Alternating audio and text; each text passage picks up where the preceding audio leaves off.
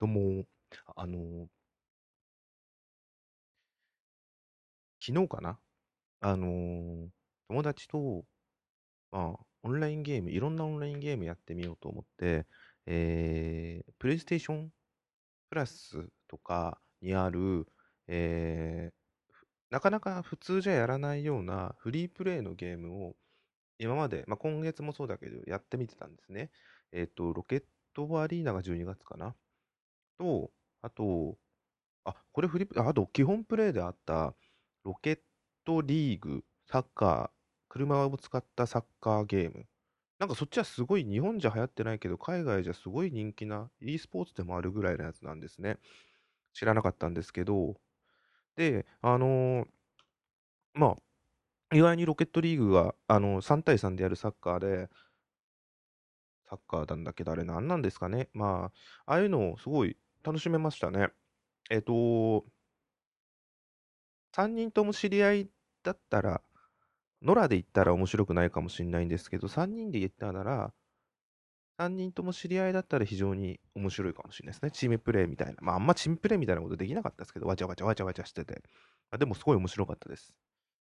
で、そういうので基本メロって何があるんだろうなって思って見てたら、まあ、有名どころはもちろんフォートナイトだったり、あの、FPS じゃないや、えっ、と、そういう、なんつうんだっけ、対人の TPS か、だったり、FPS だと Apex、あと、Apex Legend と、あと、あの、あれもそうですね、Call of Duty の Warzone もそうですね、最去年のあれだと。で、あと、RPG で言うと、有名どころで言うといっぱいあるかもしれないですけど、あの、スマホでも出てる原神っていう、一時期、いろんな意味で話題になった RPG もありますよね。中でびっくりしたのが、あ、これなあったの？知らなかった全然と思ったのが、RPG スクール、プレイヤー。あれ、MV って何なんだろう？要は RPG スクールで作ったゲームを遊ぶだけのことができるソフト。なんで、無料なんですよ。なんで、その作ることに対してはお金が必要なんですけど、作ったものに対しては無料で、いろんな人たちが作ったやつをネットで置いた、落ちてあるものを、えー持って、公開されてるものを持ってきて遊ぶことができるっていうソフト。うん。あのーパソコンだと、確か RPG スクールで作ったものって1個のソフトとしてあの作ることができた気がしたんですけど、まあ、プレステだとそういうことができないんで、プレイヤーみたいな、スイッチにもあるんですね。できるんだなというので、えー、ちょっとびっくりして入れてみてやったんですけど、まあ、今ちょっとやったばっかで2本しかやってないんですけど、びっくりするような内容のやつもあれば、あ、2本と2本の1つが、ちょっと内容の題名はやめといて、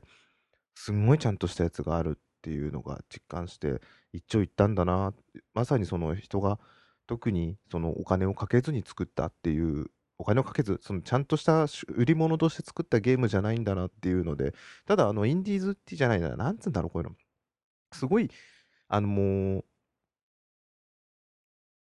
頑張って、よくできてるっていうのも普通にあるのが面白いですよね。そのつもりでやったらすっごいくだらないのもあって、街中歩いてて、人がいた声かけたらゲームオーバーとかよくわからないのがあったり、あとちょっとその卑猥な下品な言葉が普通に出てきたり、ああ、殺すぞとかなんか意味がわかんなくてゲームオーバーに急になったり、なんか、すごいっすね。ちょっとある意味、時間潰すというか、面白いかなと思って見てました。はい。なんかな、まあ、あの、ちょっとゲームに関して言うんだったら、えーアベンジャーズの方をやってる途中で、今、あ、そうそうそうそう、サイバーパンクの方もパッチが来て、1.1かな配布されてやってみて、進まなくなったクエストいけるかなと思ったら、ダメでしたね。これはもう無理かな。うん、もう一周、に2周目の時にやんなきゃダメかな。もう何も、誰も反応してくんないんですよ。そのクエストの途中になって。話を聞こう、聞けっていう状態なのに誰も話してくんないのよね。まあ、しょうがないか。やることはないわけじゃないんで、いろいろやっていきながらサイバーパンクやっていこうかなと思ってます。今、アベンジャーズの方が面白いな。はい。ということで、えー今日は、こんにちは、こんばんは。おはようございます。のぶです。えー今日はですね、あれですよ。全然知らなかったんですけど、えーまあ、私が映画好きというので、まあ映画好きって映画好きな人にとってみれば全然浅いんですけど、映画嫌いな人っているのかなぐらいな感じ。だって映画って、うーん、なんだろう。種類が豊富だから、この映画は嫌い、この映画は好きっていう意味で言ったら映画好きになるわけだと思ってて、うん、映画見たことない人もいるっちゃいるんだろうな。うん、別にそういう物語に興味ないっていう人は普通にいるだろうから別にそれはそれでいいのか。まあ、話がちょっとそれちゃいましたけど、えっと、まあ、映画好きな中で、えー、大体映画何の映画が好きっつって上位に入ってくるいろんな人に聞いて上位に入ってくるものが多いと思う、えー、作品で、えー、ちなみに私の1位は銀河ヒッチハイクガイドなんですけどその2位か3位ぐらいかに入ってくるシリーズ3部作のバックトゥザフューチャーですねこれは1位に入れると結構いいと思うんですよで、知らなかったんですけど、去年、2020年が、えー、公開35周年。確かに1985年ですから、第1作が。そういう意味で言うと確かに35周年なんですよ。もうあっという間に35、85年なんて私が生まれたまだちっちゃかったですから、見てないんですけど、もちろん公開したのが。で、まあ、去年はあのウルトラ HD、10月、11月ぐらいかにウルトラ HD の、えー、ウルトラ HD ブルーレイ 4K ののえー、ディスクが出たのもあったんですけど、それと一緒に、えー、35周年記念特別企画として、今の時期だったからなんですかね、あのー、劇場で公開されたんですね。それも 4K のニューマスターとして、4K 版になったやつが、えー、劇場でローされてたんですよ。それを先週知ったんですね。マジかと思って、あのー、やっちまった、見れなかったわと思って、じゃあ今どっかやってんのかなって見たら、めちゃくちゃ家から近いとこでやってたんですよ。まああの、インスタグラムのにあげたんですけど、キネカ大森っていうところで、まあ私がちっちゃい時に映画館を行くんなら、ここが一番近かったか有楽町かっていうぐらいの場所なんですけど、こし、ほんとちっちゃい時にはよくここでゴジラの映画とか、えー、ドラゴンボールの映画とか、その辺をよくこのここの映画館に見に行ってたなと思いながら思っていました。で、あの、まあ、ここでやってるっていう情報があったので、今日見に行ってきました。もうこの映画館行くのも何十年ぶりですし、で、初めてスクリーンでバックトゥザフューチャーを見るっていうので、もう単純に、で、じゃあ、今今週いっぱいじゃないや、えっ、ー、と、今度の木曜までがバックトゥザフューチャー1。で、次に金曜から、えっ、ー、と、何日だろう。29日から2。で、またその翌週3みたいな形でやるらしいんですね。で、あのー、見てきて、えー、まあ久々の、えー、キネカ大森で昔はもっと広かったなというイメージがあったんですけど、別に広さが変わってるわけじゃないんで、こんなもんだろうなって、大人になったんだなってよくあるしみじみと自分自身に感じながら行ってきました。えー、まあ、で、感想ですけど、すごい、今の年になって改めてバックトゥザフューチャーを見ると、いろんな視点で見ることはできるの分かってたんですけど、いやー、なんだろう。もちろん、いやー、古臭く感じないですね。下手に CG 使ってない分、その CG のしょぼさっていうのももちろんないですし、デロリアンかっこいいですし、マイケル・ジェ・フォックスもすごいあの顔つきは可愛いというかかっこいいというかね、毒のあの目を見開く演技とかも素晴らしいですし、えっ、ー、と、ビーフの枠役も素晴らしいですし、そういう人それぞれの演技もそうですし、あと物語、当時あんまりもちろん見て、当時さも最近も見てましたけど、改めてこうやって集中して映画を見てみたら、ものすごいちゃんと丁寧にできてるんですね。なんて言うんですか？えっ、と、えー、付箋、付箋、付箋じゃなくて、なんつうんだっけ、あれ。えー、あの、あれですよ、あれ。あのー、なんだっけ？あれがすごいやつですよ。うんと、出てこない、出てこない。えー、っと、あの、あれ、あれ。付箋、付箋じゃなくて、あのー、あのあれです、あれです。あ、そうそうそう、伏線、伏線、伏線、付箋はあの、ポストイットですもんね。えっと、伏線、あれが本当によくできてて、見ててすっごい気持ちいいんですよ。あ、あれがこれにつながってるんだって後でこう分かるわけじゃないですか。両親が若い時の話をすることによってそのそれがマーティーが過去に行ってそれを利用しそのせいでっていうその意味がわかるしじゃあ何こういうことをすることによって両親が結ばれるっていうのを最初にちゃんと提示するわけじゃないですか。あのダンスパーティーでキスするからこそ結ばれるっていうのを最初に話してそれがちゃんと2人が結ばれる理由にするっていうあれをそれをすることによって2人は初めて結ばれますっていう付き合いますっていう体にするとかあと雷の件もそうですよね。時計台の雷。なんとなく募金してもらったチラシ。あれが時間がきっちり書いてあるからこそ未来に帰れるためのな、えー、道具になるわけじゃないですか。もういっぱいあるじゃないですかそれ話したら。お母さんはそんなにグイグイ行く方じゃないって言って言いなら実は全然行く人だったとかやんちゃしてるとか。もう一個一個のあのドッグじゃないやえっ、ー、とえっとなんだっけビフのあのー、やり取りもお父さんとも昔も今も変わってないみたいなのとか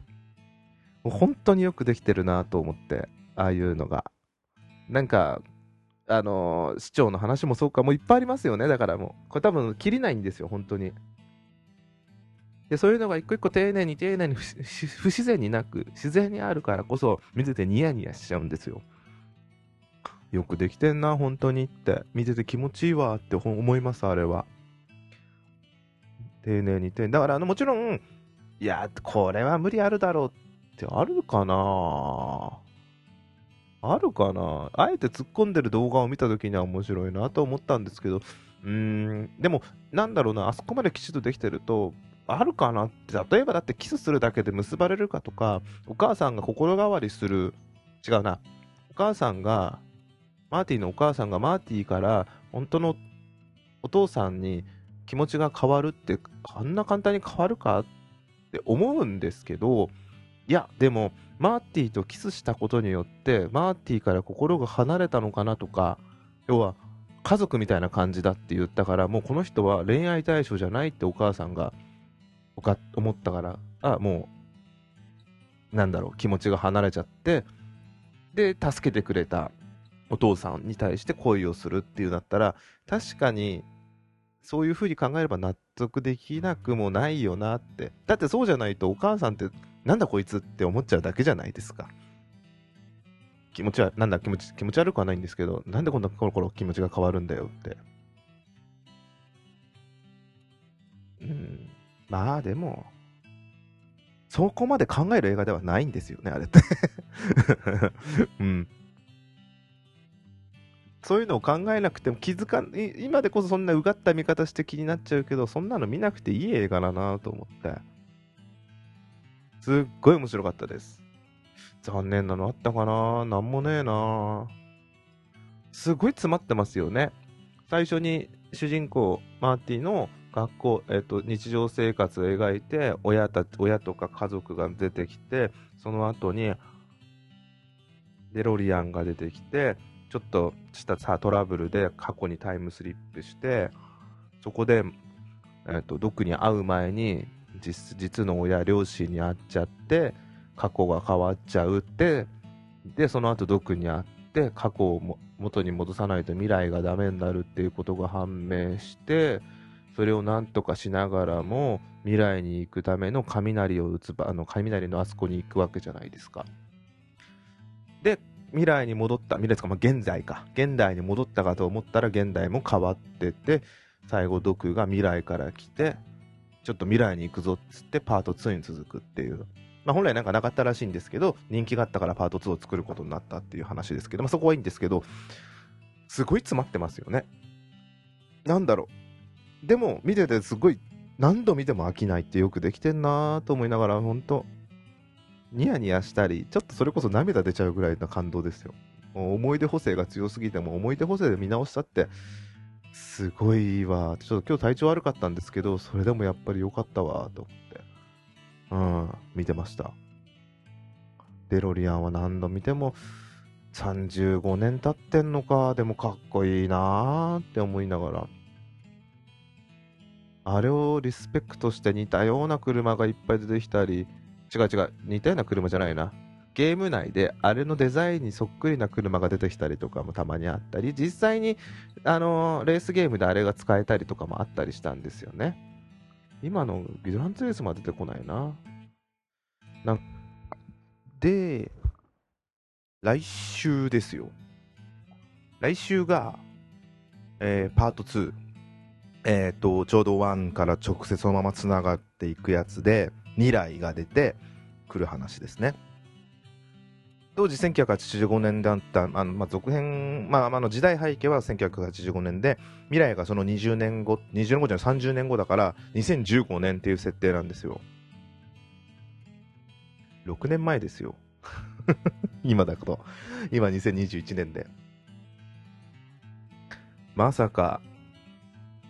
だから自分も当時の2015年、あれを初めて見た時にバックトゥザフューチャー、いくつの時見たっけな、公開時は多分映画館では見てないんだと思うんですよね。その後テレビで見たと思うんですよ。もう吹き替えのイメージしかないんで。で、見た時の、あれが、あの未来が2015年なんだって思うわけじゃないですか。単純に車は空を飛ぶっていう。で、高速道路にだから道はなく、みんな空を飛んでるっていう。すごい夢ですよね。結局、まあ今見ると、未来にはなってますよ。だってあそこのところで、えっと、よく言われるじゃないですか。あの、実現してるものとしないものですけど、空飛ぶ車はない。えー、けど、スマホはあるんですよ。これって実はあの時に比べたらすごいことだったりするんですよね。あれは似たような感じで液晶テレビっていうのをと、あの、でかいスクリーンのやつは実あのやってましたけど、壁掛けテレビ。確かに今あります。壁にかけられるようなテレビ。つか壁にかけてるのかでも、スマホみたいな携帯電話が出てこなかったんですよ。あ、出てきてないよな。そう。だからすげえなとは思いますよ。なんかやっぱこれスマホってすごいですね。携帯電話だってすごいなと思ったんですけど、今これ録音してんのは MacBook Pro の GarageBand ですけど、これスマホでもできるんですよね、やろうと思えば。iPad とかもそうなんですけど。最初確かスマホで、iPhone でやったかな？ちょっと音悪いなと思ってやめたんですけど。すごいなと思いました。じゃあね、安く、それ、まあ、とりあえず来週の2、楽しみに見に行くつもりです。また日曜日かな？そしたらまた何か感想が、うん、言えたらなと思ってます。いやー、映画って本当にいいよねそんなもんかな？じゃあ、以上ですね。はい。あとは何かあるかな？なんもないや。はい。じゃあどうも以上になります。ご清聴ありがとうございました。どうもありが、失礼いたします。さようなら。